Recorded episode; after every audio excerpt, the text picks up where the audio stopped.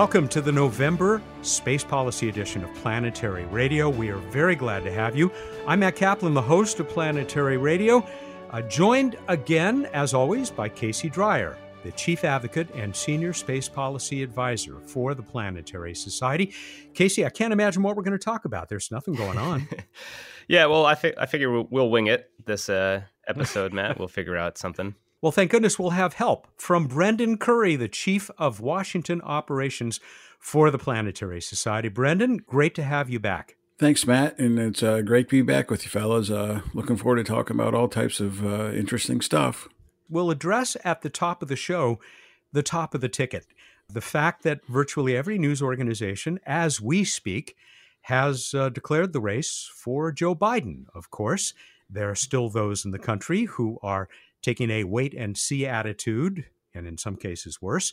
But I think, at least as we speak, a couple of days before this show is published, the result does seem pretty clear. Casey, anything to say about the race uh, to become the next president? It's mathematically there. Uh, I think we're waiting for a delayed acceptance of that, but we have a Joe Biden presidency to plan for both here at the society um, and for space policy. So no matter what, the official, you know, the electors meet for the Electoral College in mid December. Uh, they will vote.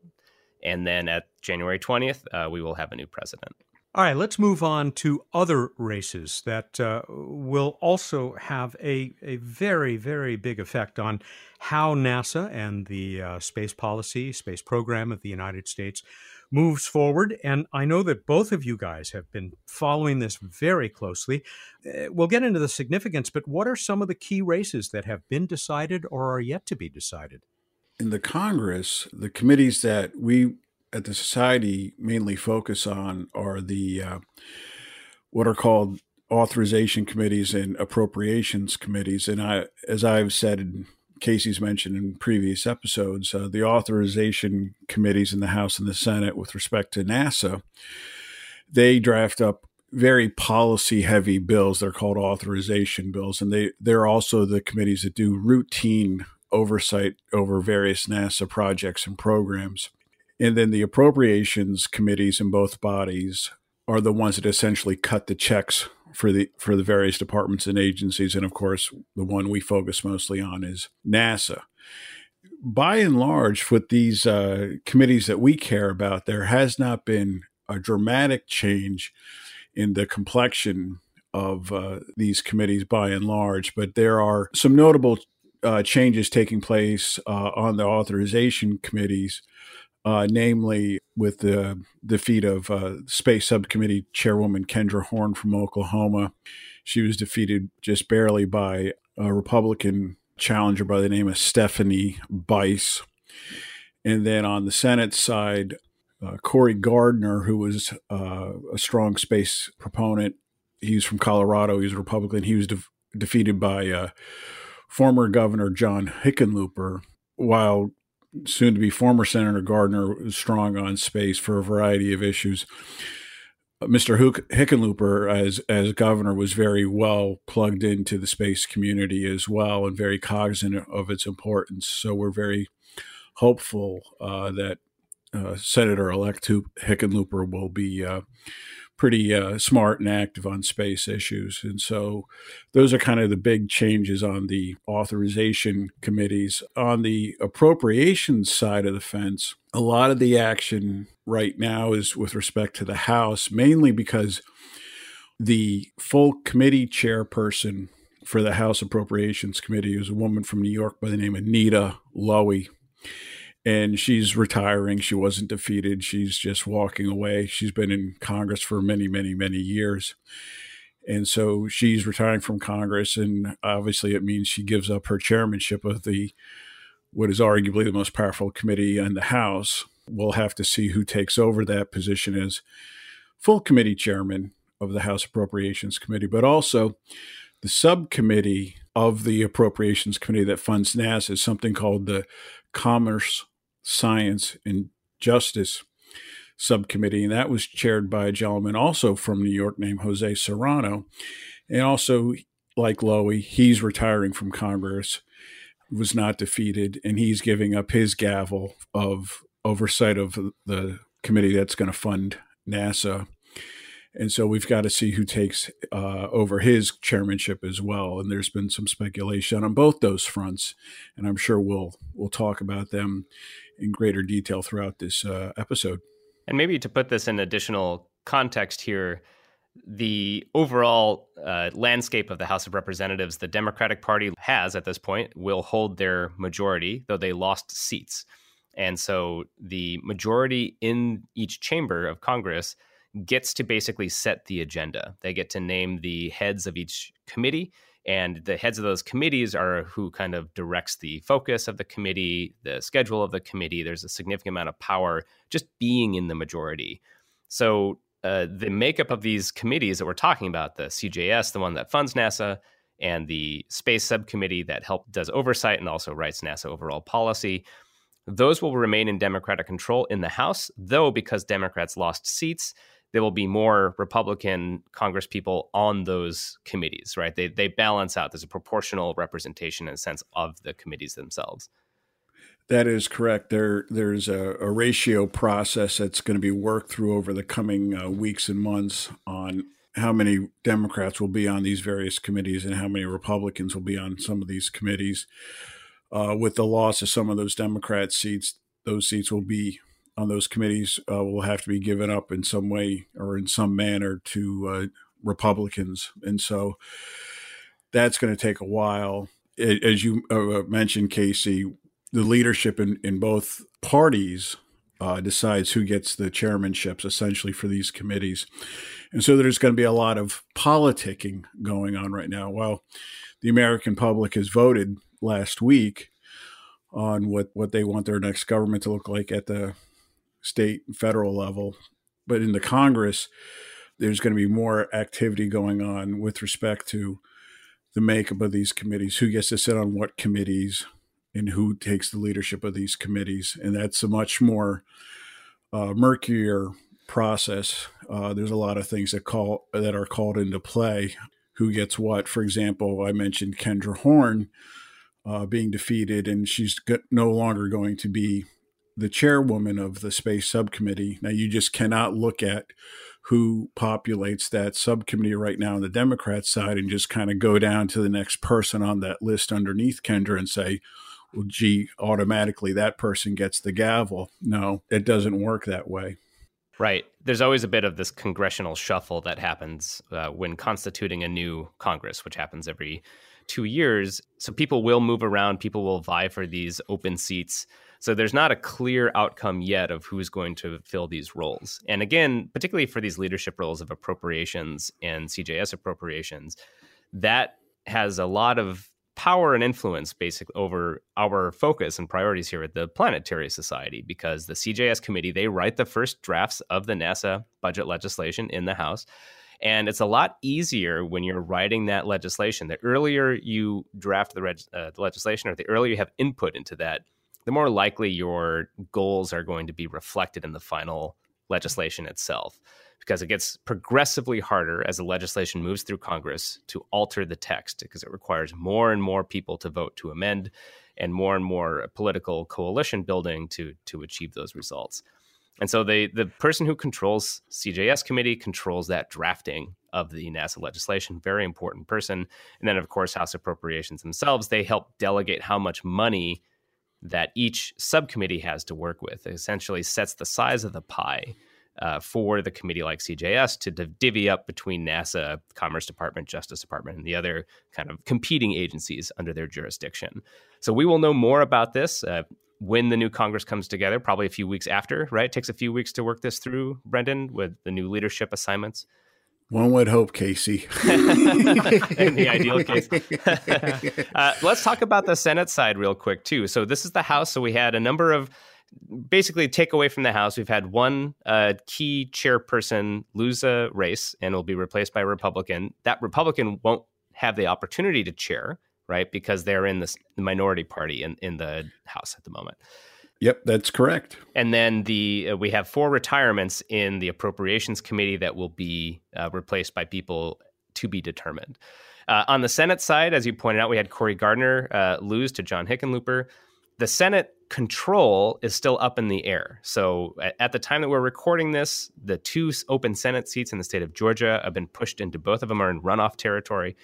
Uh, there will be a, a, new a second election for those seats between the top two vote getters. That'll happen in early January, so after the new Congress. January five, yeah, January 5, just yeah. two weeks before we swear in the new president. Right, and but after the new Congress comes together, so it'll be an interesting situation there. The Republican Party has so far won 50 seats. That puts them right at basically the, the almost the majority. Uh, the Democrats, if they pick up both of these seats, if they flip both these seats, then it's a 50 50 tie. And because Kamala Harris is the next vice president, they would technically have the slimmest of slim majorities in the Senate, which would allow them to control the overall flow and committee chairmanships and so forth. All of this comes up as we see the incoming Biden administration moving full speed ahead, appointing, I read over 500 volunteers and others to uh, help them through the transition, which we will be talking about shortly. But I wonder what this means right now for uh, the discussions underway in both the House and the Senate. In fact, just today, we learned that the Senate has um, recommended a budget for NASA. Um, what happens with all of this, guys? In, in many ways, a lot of this is taking all in a concurrent manner. It's not staged in a uh, orderly manner with respect to the transition team that's that's a function of the executive branch really. And so they're they're proceeding ahead as they see f- best to do. And the congress still has to finalize their spending bills and they're trying to do that as best they see fit. And so it's all kind of uh, different processes that aren't always neat and tidy going on concurrently. And there may be at times overlap, and there may be at times no overlap, or the processes may be, in some cases, uh, willfully ignorant of the other. Yeah, we're going to be in this lame duck so called session coming up now uh, in Congress the last few months. So, a number of members of Congress, Kendra Horn and Cory Gardner, they still get to go and finish up their terms, even though they won't be coming back next year. And as you point out, Matt, we do have a cliff coming up for the federal budget. It's, you know, the spending authority expires in mid December. The Senate has just finally moved and released their own draft of legislation to fund the entire government. They're not even going to bother to vote on that to pass it uh, because there's so little time to get a consensus legislation with the House of Representatives, they're going to go right into negotiations. So they basically stated their negotiating position, and we move forward from this point out. So this is one of the big remaining issues left for this Congress to deal with. Um, of course, there's everything else related to to COVID and the economy and other issues that may or may not get dealt with before everything kind of resets uh, in in early January going forward. But again, I think the big takeaway here is that fundamentally the balance in Congress hasn't changed a whole lot. I think is what we can take away from this. It's it's very likely that the Republican Party maintains a majority in the next Senate. And so you'll have divided government still, uh, which means that the favored projects in the Senate will continue to have that probably be favored uh, going forward in future spending, regardless of what a Biden administration would prefer. And then also that you would have, at least for the next two years, uh, the Democratic majority in the House working with it through their priorities. So, one of the big questions for me, and this is something I would be curious to hear you speculate on, Brendan, a bit, would be Kendra Horn put forward earlier this year a NASA authorization bill through the House of Representatives that had a, a, very different approach to a Moon to Mars program than what was currently being proposed in Artemis, using a, a strong commercial partnership for developing a lunar lander. This was much more of a minimal focus on the moon, really focused on Mars, and really pushing to kind of go a classical aerospace contracting approach to developing lunar landers and other key components of a potential human, you know, deep human space flight, lunar landing architecture. Do you think that is going to continue to move forward without her? Or do you think she was a, a critical voice pushing that perspective through the House Democratic process? I think there's definitely going to be an effort by the the House authorizers to push something out of their committee with respects to a NASA authorization bill. The Senate has repeatedly offered up their version of a of a NASA authorization bill now for I think now two two years. it, it's almost um, a point of pride almost for the NASA authorizers in the House to get something. I will not speculate what it may look like, but there's definitely a, a, a need for them to get something out there and put something on the table. B- before the virus, uh, I, let me remind everyone back in 2019, the House was in session for about 135 or 140 days. At the start of 2020, the House was going to be in session only about 112 days, and that was mainly due to the the election. They, they were trying to give members in the House time to get often opportunities to get home and, and campaign, and then of course the virus hit, and then essentially the House and the Senate were mainly shut down from March until into early July. So the time available to do anything on a NASA authorization bill, even if it enjoyed strong support, if Kendra's bill enjoyed strong support in the House, the chances of getting out of the committee and onto the House floor and passed, and then go into a conference committee with the Senate version and getting it signed into law was pretty remote. It's going to very much depend on who takes over that subcommittee uh, from Kendra. Eddie Bernice Johnson, she is she will remain the uh, full committee chair, and so she's going to have a say in it. Uh, as you alluded to, Casey, there was some contentiousness uh, by different stakeholders. Bill that was suggested uh, that came out earlier this year. I'm sure that they, behind closed doors, have said or have made their piece on what they liked and what they didn't like. And that will all be uh, calculated into what the next iteration of the bill will be in the what will be the 117th Congress.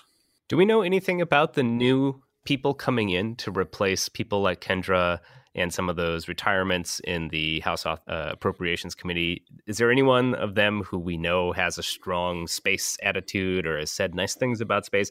A lot of them tend to be because of the relative consequence of, of space into their districts, people from space states, right? We have some people from Alabama coming in, Oklahoma, New York. Uh, is there anything that tells us that they would have a strong opinion coming in on any space policy or funding? Well, on the House side, the woman who's going to be representing Oklahoma's 5th congressional district, which was the district Kendra had, the chances of her taking any serious activity on space is, is quite remote. Uh, Kendra was a bit of a, a outlier and unusual in that she just inherently enjoyed space as uh, as a policy area and a policy issue. in, in her previous life had uh, some uh, experience in space policy, and so she actually truly relished that that subject area and was very happy to get involved not only in chairing the space subcommittee on the House, but she was also on the House Armed Services Committee, namely the Strategic Forces Subcommittee, which has oversight over military space. So it was really a labor of love on Kendra's part. I do not and have not seen anything from the woman who will be succeeding her in Congress is having a big uh, passion for space. Let me go to Mr. Serrano first because he was the CJS chair. He was from New York City and was never a huge space booster, but he appreciated the value NASA and the importance of having a, a, a decently funded space agency, what it meant to the nation and he actually worked pretty well with his uh, Republican counterpart, the ranking member of that subcommittee, a gentleman by the name of Robert Aderholt from Alabama, whose district is not far from Huntsville. It also has residing in his district the United Launch Alliance Decatur, Alabama rocket factory, where the Atlas and Deltas are manufactured, and eventually the new Vulcan rockets will be manufactured. And so Mr. Serrano, in many ways, deferred uh, a decent amount on space policy and space funding issues to Mr. Aderholt in order to get the larger CJS bill dragged across the floor or dragged across the finish line, excuse me, in a, as much of a bipartisan manner as possible.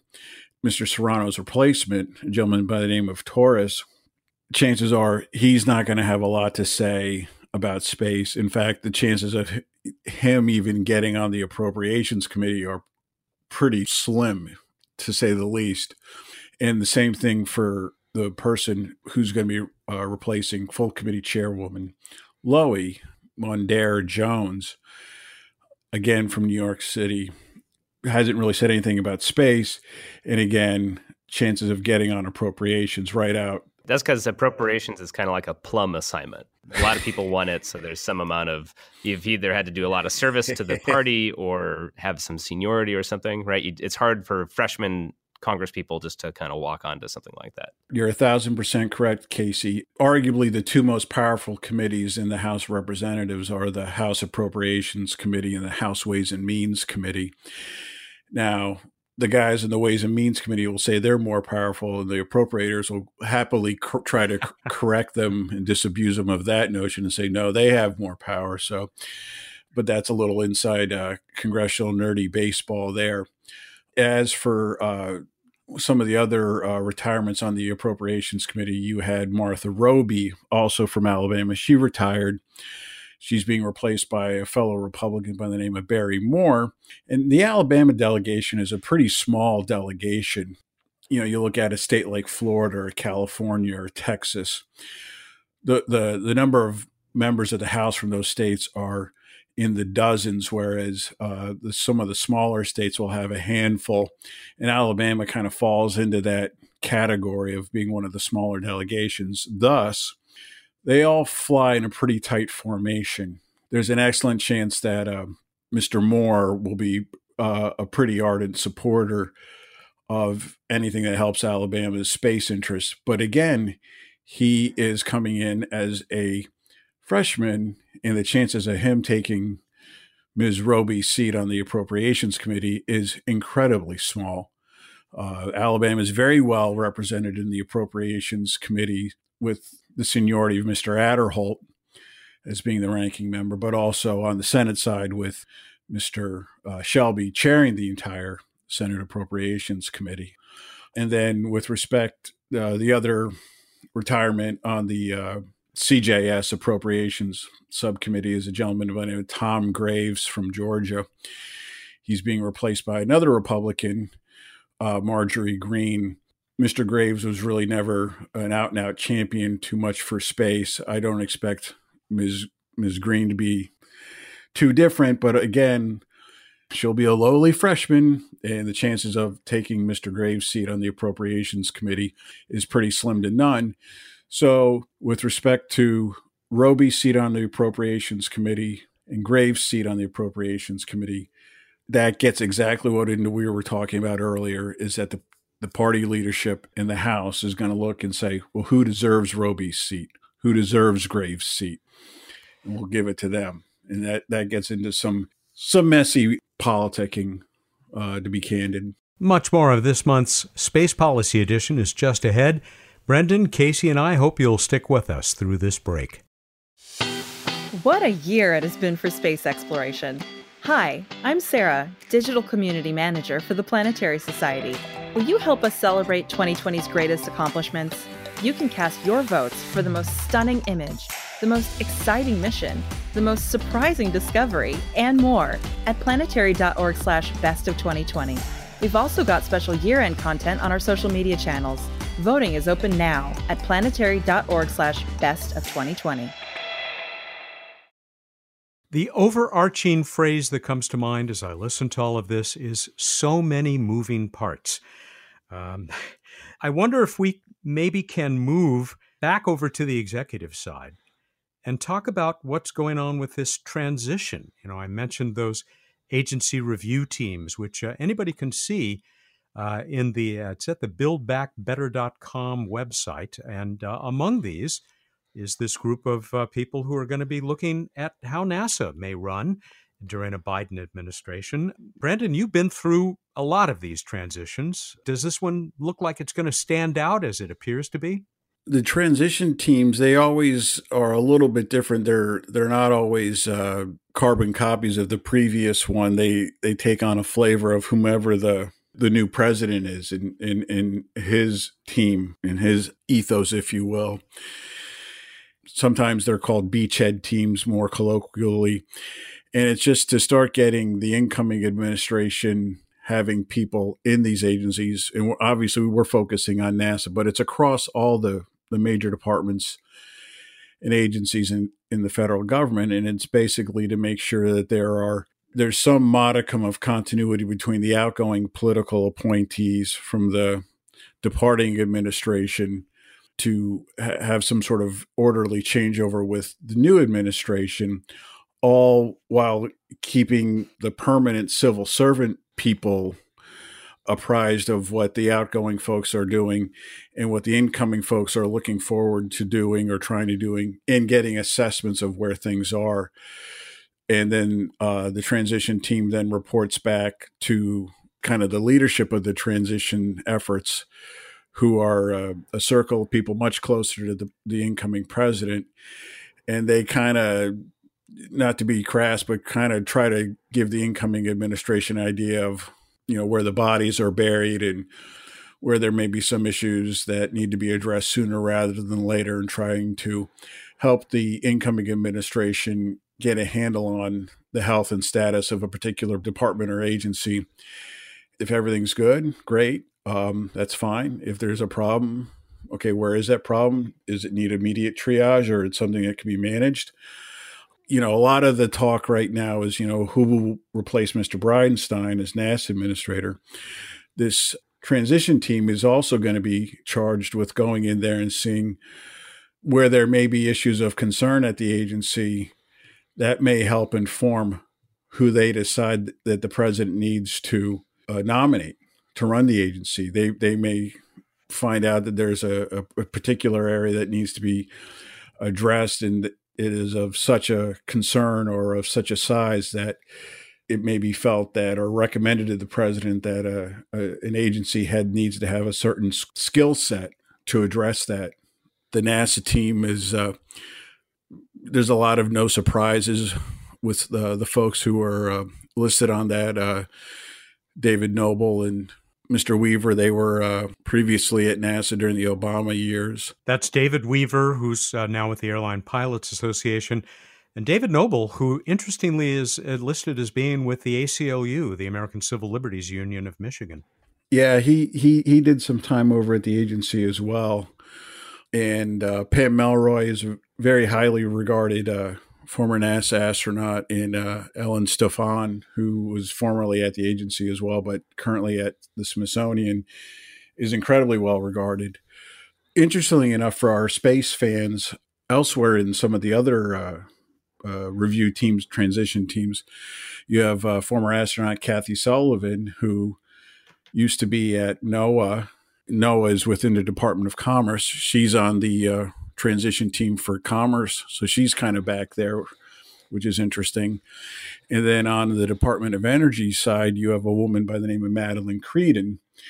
And what's of interest to space fans there is that uh, she was a longtime Senate Armed Services Committee staffer whose areas of expertise were not only nuclear weapons, hence her uh, position with the transition team at the Department of Energy, but also military space issues. So she's quite uh, familiar with space, primarily from a national security perspective, but also she's she's very well versed on uh, civil space issues.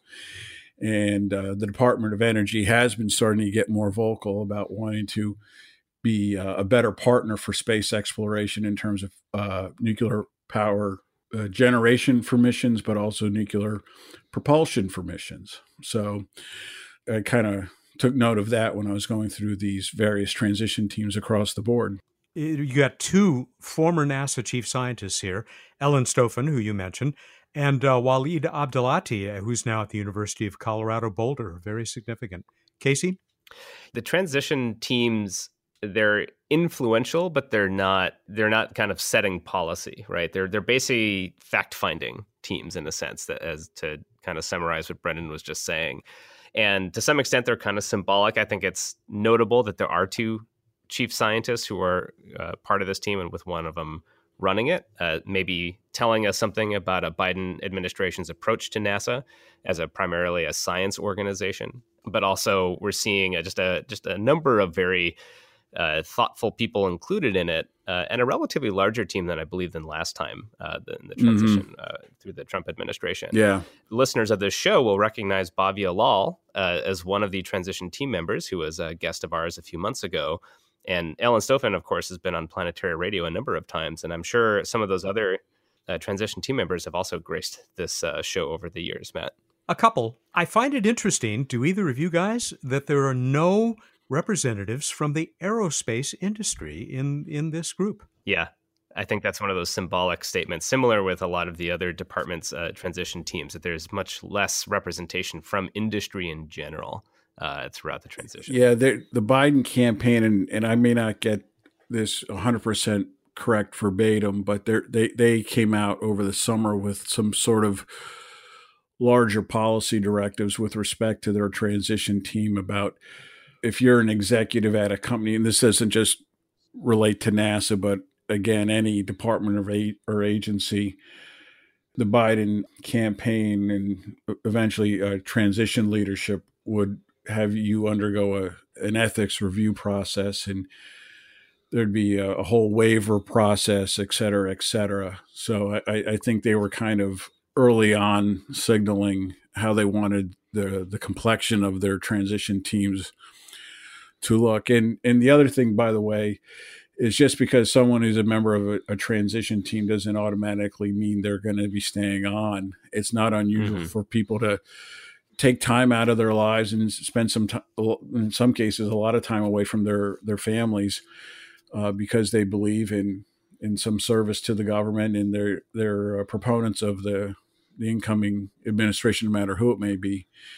Uh, they believe in what they're trying to do and want to do their part and, and serve a role in a transition team, but then go back to their normal life. They and they they, they do not have any interest in staying on in a long term fashion. Sometimes they do, but sometimes they don't.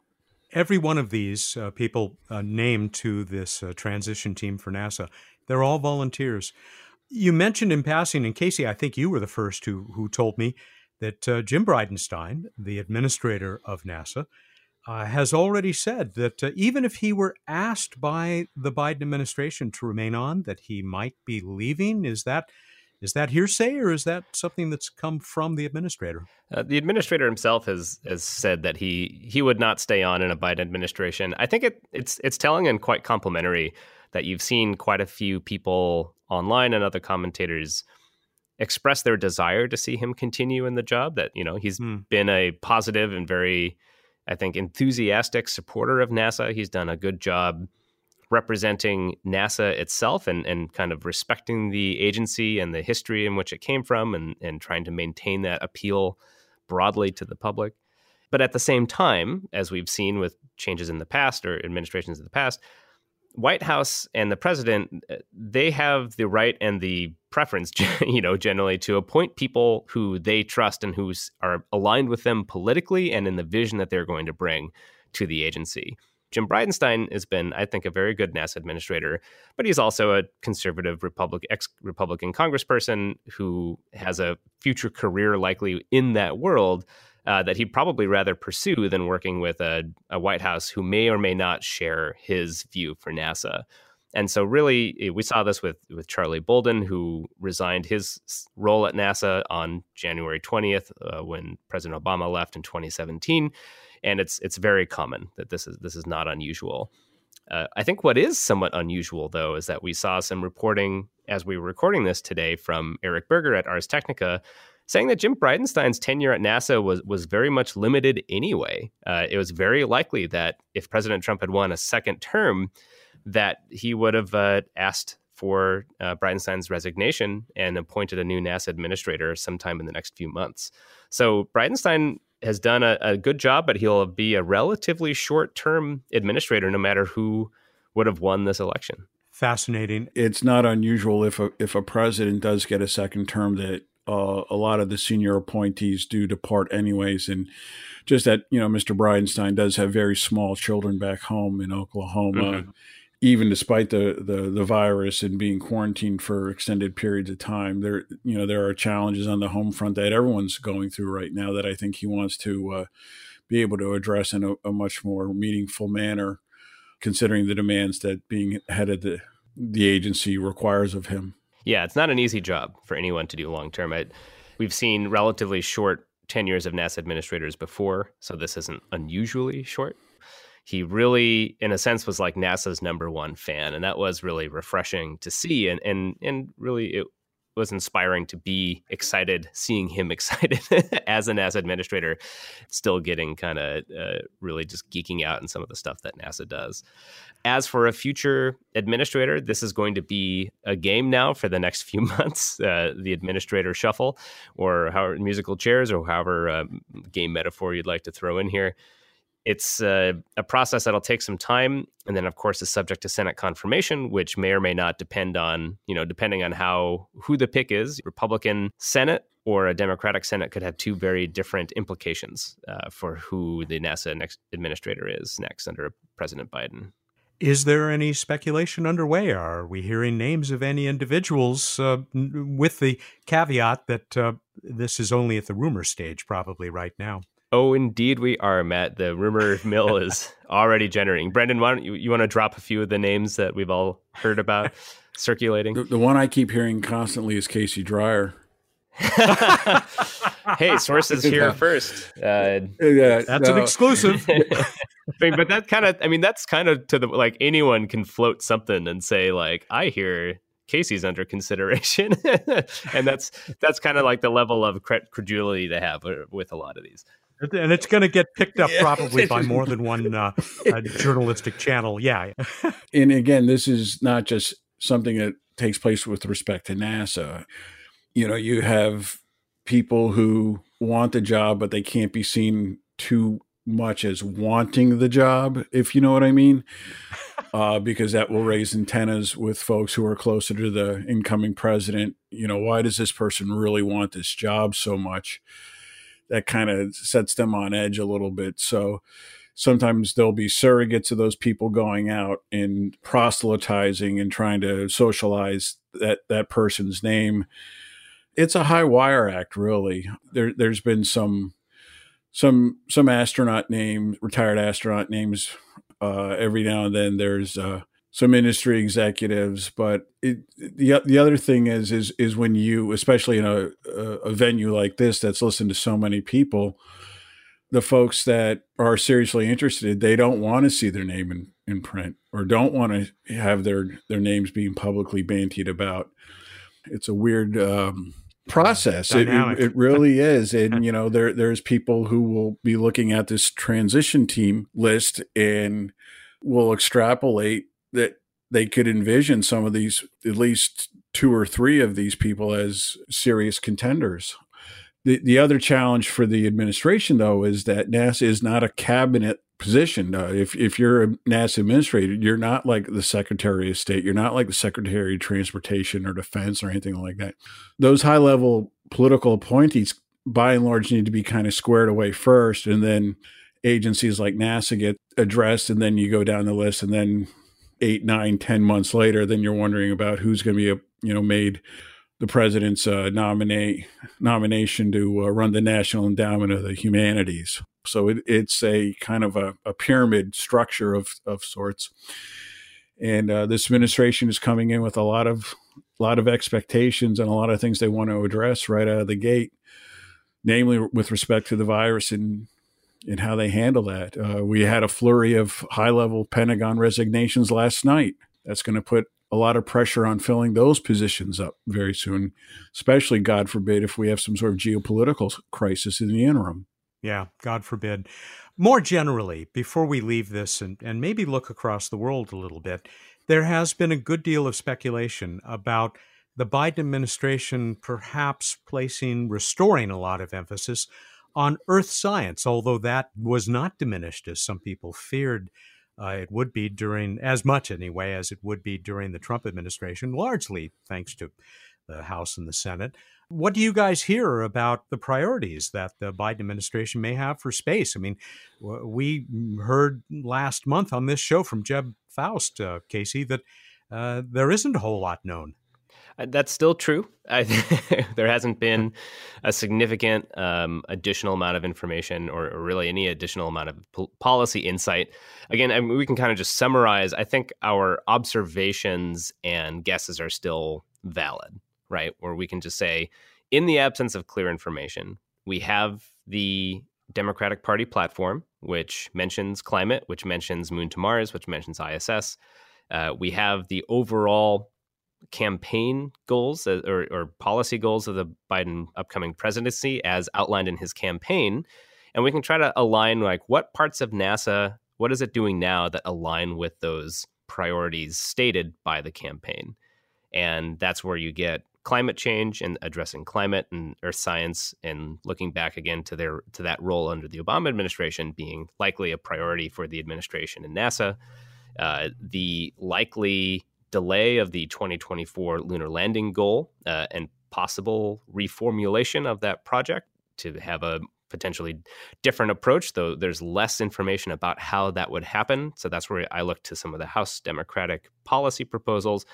But given again the very tight or Republican run Senate, I don't think you'll be seeing a ton of major program changes at NASA because mm-hmm. there's politically there's going to be a lot going on, uh, and the Biden administration is not going to want to spend a lot of political capital on NASA if it doesn't have to. It'd rather focus on other areas that are more salient and, and near and dear to its to its heart. And so I think we're still at this role where it seems like Moon to Mars will remain the overall goal. And it seems likely, given the future kind of issues with likely budget restrictions, um, priorities for Earth science, that we will see the slip of that lunar program get pushed back, uh, if not reconsidered altogether. Interesting to to read uh, in this uh, new budget proposed by the Senate, which, as you said, Brendan may not even uh, get a vote before it goes into, into negotiations, that though it uh, had a pretty good level of funding for NASA, has a pretty good level of funding for NASA, it pretty vastly underfunded the uh, Artemis uh, mm-hmm. moon effort and the plans that would have enabled us maybe to put uh, as they love to say, the next man and the first woman on the moon in 2024. There was a lot of uh, skepticism when they were able to do the the few hearings that they did do this year with respect to more degree of uh, specifics and details with respect to the human landing procurement programs or effort for the Artemis program and and clearly the agency has not been able to, whatever information they have provided has not reached a satisfactory level for the Senate to uh, fund it at the level that the agency wanted it. It doesn't come as a surprise really to anyone.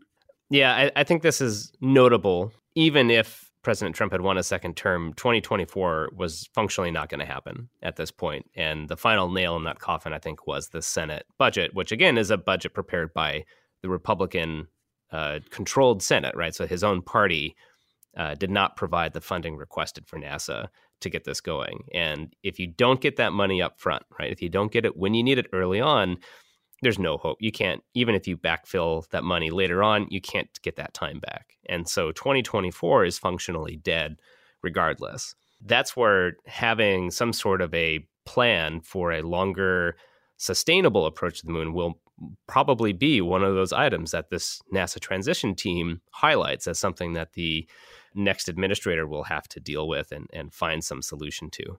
We just saw in the last few days a celebration of the signing of the Artemis Accords by a number of the United States uh, international partners. Artemis is, has come up just in passing a couple of times already, but does it look like this is something that's going to continue to move forward? And more broadly, I'm sure all of our international partners are watching very carefully as this transition uh, continues. How does this affect uh, us on the space front? Yeah, Brendan, eh, particularly from your lawyer, you're a lawyer, right? How are we bound to support Artemis with these agreements we've made with other nations? What I thought was an interesting, actually, one of the th- things I did when I was in law school is I studied the space station agreements that we did. Those were agreements that proved to be incredibly resilient through. They started actually being put together in the Reagan administration, and here we are in 2020 they're not treaty treaties in in in the uh, traditional sense. It does they do not need to be ratified by the Senate. Personally, I think Artemis Accords is just a term of art that's that sounds very very flowery, and I think it's it sounds nice and sounds very cool. It sounds very historic. The historian nerd in me thinks they sound great. but uh, you know, they're essentially uh, memorandums of understanding I think our allies and partners were thirsting for something essentially written written down. Uh, we did that with Station. Again, they they've proved to be bulletproof, and I, I think these accords are going to uh, follow in a similar manner. Yeah, I think one of those things where we can look at how Biden, as a senator in his political career, and kind of even how he ran, he didn't run as a as a radical in a sense. He he's not here to kind of rip things up and start fresh. He generally, I'd say, is a what I would consider a small c conservative, particularly when it comes to international relationships. And I think they would carefully consider any significant changes to pre-existing agreements that NASA has made with its international partners before changing them. That that doesn't mean it can't happen, but I think there would at least be some careful consideration mm-hmm. Before they. Yeah, after we lost Columbia and George W. Bush moved out on essentially what was to become Constellation, and now is essentially uh, the Artemis program. But early on, there was consternation and anxiety that I saw exhibited in Washington amongst our partners, our international friends and allies, many of whom have offices and representatives here in DC, that the then Bush administration didn't almost immediately move out on some sort of codification of an international component set in stone with the then Constellation. You had some talk about the NASA administrator at the time, uh, Sean O'Keefe, and then also echoed by uh, Mike Griffin about, well, we're gonna, we the United States are gonna say we're gonna provide A, B, and C, uh, but we're gonna need X, Y, and Z also provided to execute on this mission. We'll let you guys decide amongst yourselves who's can provide X, Y, and Z. Our, our friends and allies really had trouble trying to discern amongst themselves who would provide X, Y, and Z and whether that would be acceptable to NASA. And it was almost like they wanted NASA to say, okay, you, we need you to provide X, and you over there, you need to provide Y. You over there, we really need you to provide Z, because that then enabled them to go back to their home governments and say, this is what the United States needs for us. Let's put together a plan and fund it and go back to the United States and say, yes, we will provide this component of this mission. And I think the Artemis Accords finally got around to doing that and giving the political coverage for our friends and allies to go back to their home governments and to say, yes, this is for real. And we, if we want to take part in it, we better. And it needed to happen, I guess, is what I'm trying to communicate. It reminds me of that old saying when the United States sneezes, the world catches a cold. well, uh, just to go back to the international aspect here uh, and how the Biden administration is going to approach some of these agreements. This is one of the reasons why I'm I'm also bullish on the the future of both Gateway and the Mars sample return projects. Hmm. So Mars sample return now is just getting ramped up. It'll be entering formal startup formulation probably next month. But we have a very strong collaboration established now with the European Space Agency and it's not severable in the way that ExoMars was. For those of you who remember the debacle around that, when NASA canceled its contribution to this dual Mars mission back in the early like 2010, 2011, you can't separate Mars sample return com- contributions from NASA and ESA. They are tightly coupled. That's probably not an accident, right? They did that on purpose. But now, in order to cancel Mars sample return, you have to basically really screw over your European partners because they've made contracts, uh, they've begun funding this mission on their contribution. They're going to depend on, on the United States to come through on their commitment. So that's, I think, a, a good sign. And that's an area, again, where I, I, don't see the Biden administration just casually dismissing that. Uh, Gateway is similar. Uh, Gateway has a number of international uh, contributions that are being built upon the International Space Station agreements for uh, contributions from Canada, Japan, uh, European Space Agency, and others. That is something that has a lot more international buy in than anything on the surface of the moon that NASA is planning. And I think that will help significantly in terms of maintaining the political coalition necessary to continue with something like Gateway, potentially at the expense of, of uh, surface operations at the moon going forward despite the fact that we're starting to see Gateway run into some some budget trouble and design trouble that which we can talk about in a future episode. It has the most international buy-in of any of the lunar projects so far.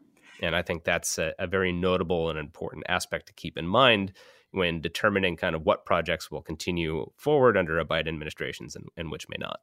Casey, I wonder if you could talk about the resources that the Planetary Society is providing, will continue to provide as we follow this developing situation, uh, this transition uh, to new leadership in uh, in Washington.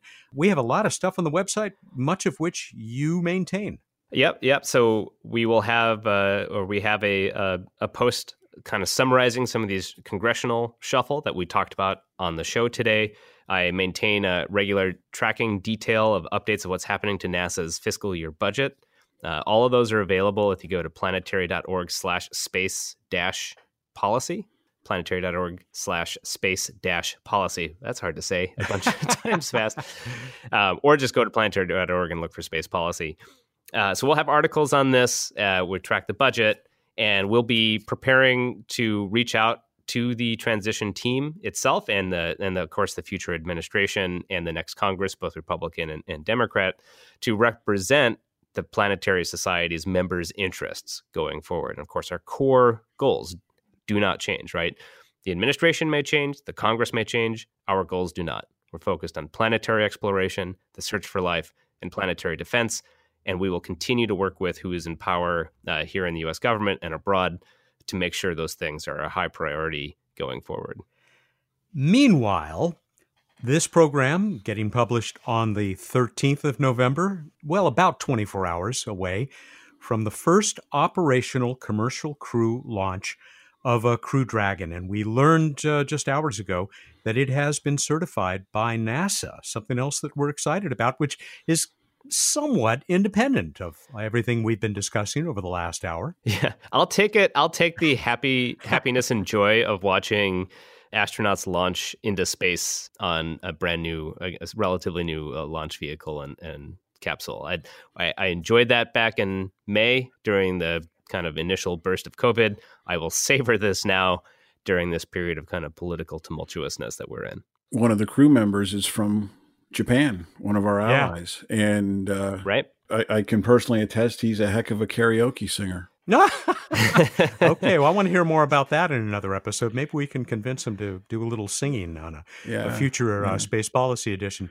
Uh, Brendan, in the days and weeks leading up to January 20th, what's going to be keeping you busy?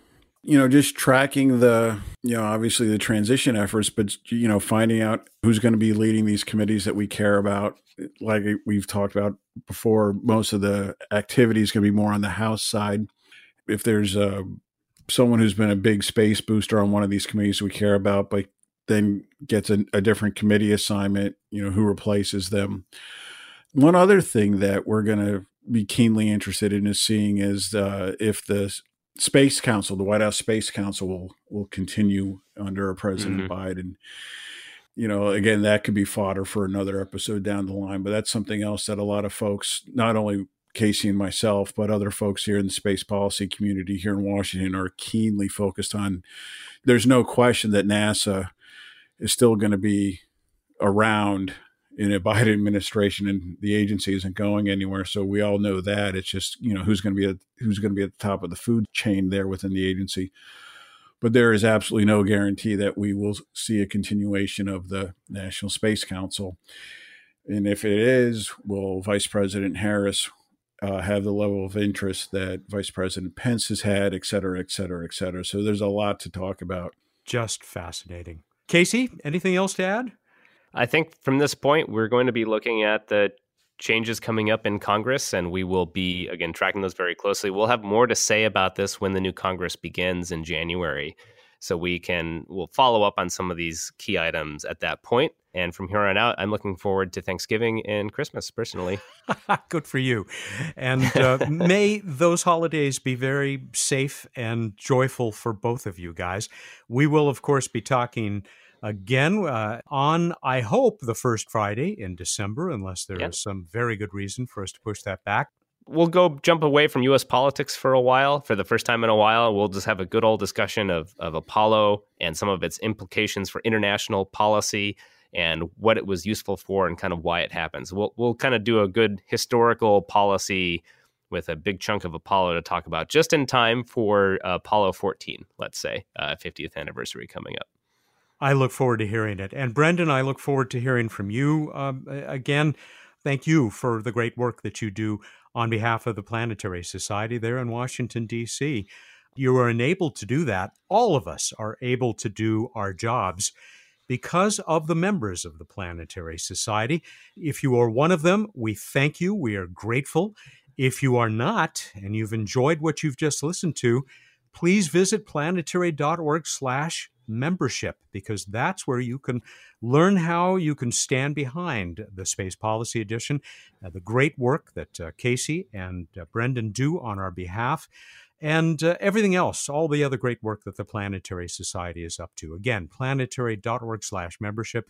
Lots of levels, lots of benefits we hope to get you on board and make you part of this uh, great space family. Gentlemen, thank you so much for being part of this, and I look forward to talking again. See you next month, Matt. Thanks, guys. Good being with you. Looking forward to next time. That was Brendan Curry, the Chief of Washington Operations for the Planetary Society. And just a moment before him, you heard Casey Dreyer, Chief Advocate and Senior Space Policy Advisor for the Society. I'm Matt Kaplan of Planetary Radio. Of course, I'll be back Wednesday of next week with uh, the regular edition of Planetary Radio. Hope you will tune in for that as we talk to the leaders of science operations for two orbiters, longtime orbiters at Mars, Odyssey and Mars Reconnaissance Orbiter. Till then, stay well, stay healthy, and uh, we'll be talking to you again soon ad astra.